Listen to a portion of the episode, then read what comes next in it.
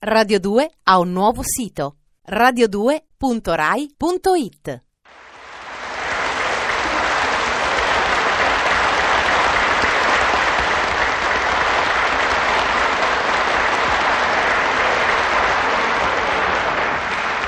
Roma Trastevere, 12 ottobre 1966. Cara Eleuterio, la casa che ascoltò i miei lieti vagiti ora ascolta i miei accorati singhiozzi. Il nostro bisticcio di ieri mi ha lasciata attonita a chiedermi: ma perché? Proprio come mi ha sempre lasciata attonita e con lo stesso interrogativo ogni puntata di Laura Storm. Piove, Leuterio.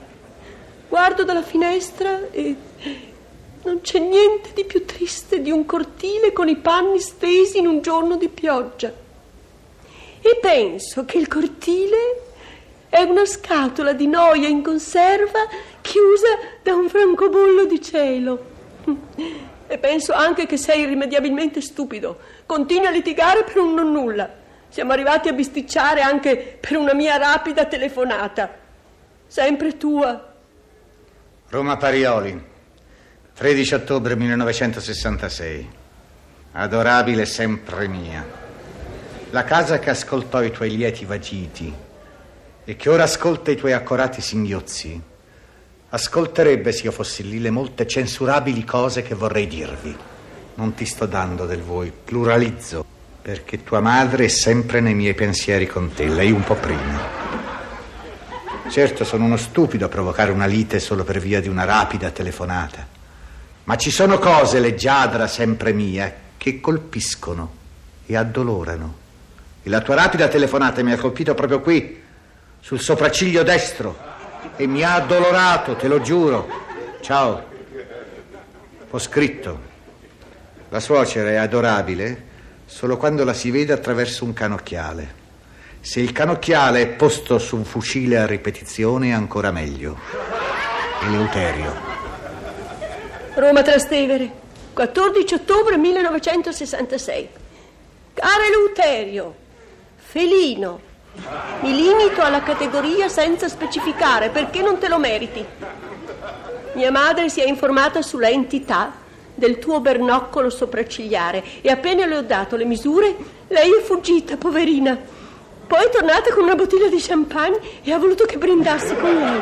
Mm, lo champagne. Penso che in fondo è solo vino in confezione spray. La rapida telefonata sul tuo sopracciglio destro è stata del tutto casuale. Mi è sfuggito il microfono mentre tentavo di togliermi una pantofola da tirarti. Sempre tua. Roma Parioli, 15 ottobre 1966. Cara sempre mia, ci risiamo. Incomincia a sentire la tua mancanza. Il fatto di leggere a letto fino a notte inoltrata senza disturbarti mi infastidisce. E mi infastidisce anche il non poter dialogare con te. Tanto che ieri ho chiamato il bambino della signora accanto come surrogato. Ma la faccenda non ha funzionato. Il bambino, per quanto piccolo, è intelligente e coerente. Torna. Anche perché qui succedono cose strane. In camera c'erano due finestre, ricordi? Ebbene, ora ce n'è una soltanto. Ho dimenticato perfino perché abbiamo litigato. Ciao. Ho scritto. Abbiamo ritrovato la finestra. Era dietro l'armadio che avevo spostato per vedere se tante volte sotto ci fossero le mie camicie stirate. Eleuterio. Roma Parioli, 15 ottobre 1966. Cara Eleuterio, micione, eccomi di nuovo qui. E quando scrivo qui, intendo dire che non sono più lì, cioè a casa di mia madre. Insomma, sono tornata. E quando tornerai anche tu, avrai la sorpresa di vedermi e anch'io di vedere te. E sere, Eleuterio, ci sono le stelle. E io penso che le stelle sono le efelidi di un cielo che ha preso troppa luna. Quattro giorni fa a quest'ora stavamo bisticciando e ricordo perfettamente come andò la cosa.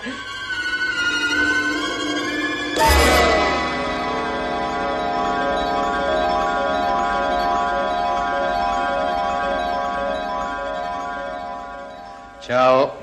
Sei tu, Migione? No, sono mio fratello, Annibale. Uh, caro Annibale, di ritorno da Londra. È andato bene il viaggio? Via, non sei Annibale. Con te, Leuterio, non si può mai essere sicuri di niente. E con te invece sì. Si può essere matematicamente certi di beccarsi appena rientrati almeno una domanda astutamente cretina. E sì, perché ci vuole una certa astuzia a fare delle domande così sceme. Sei di malumore, Ma caro. no, sono tanto stufo di sentirmi chiedere da 15 anni sei tu quando rientro e esci quando sto uscendo. Novità? Non vorrei risponderti, ma ti rispondo per non farti dire che non ti ho risposto. Nessuna novità. Telefonate? Nessuna. Ah sì. Mia madre. Cosa vuoi che me ne importi? Ci sta le giornate attaccata al telefono quella. Mia madre non è quella. Magari invece è proprio quella per me. Chi ha telefonato?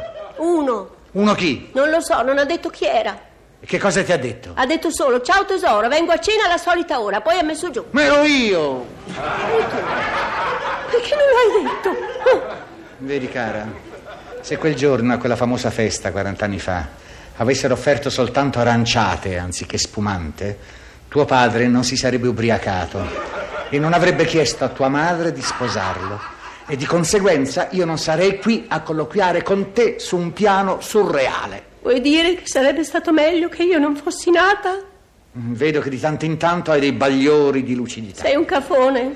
Ha ragione mia madre. D'accordo. Chi altro ha telefonato per me? Una donna ha detto di a quel cretino di tuo marito. Non mi Eh, interessa, era tua madre. È vero. Ma come l'hai capito? Dai baffi. Sadico. E poi? E poi bruto. No, dicevo poi chi altro ha telefonato? Nessuno. Deve essere mia madre. Allora rispondo io. No, rispondo io. No, no e no, eh. Pronto? Eh, È tua madre. L'ho riconosciuta dalle zanne. Dammi il microfono. No, Dammelo. non, non lo devo dire una piccola cosa che mi serve da tanto tempo. Dammi il telefono, se no. Se no- Se no, io, io, io. Da- No, io. Ai, ai. Mamma, mi brutalizza, vengo da te, ho paura.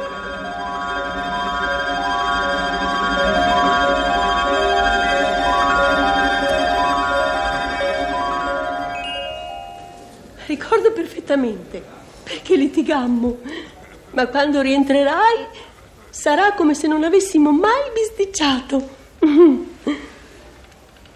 Ciao. Sei tu, Eleuterio? No, non sono io. Sono mio cugino Giuseppe, che ritorno da Parigi.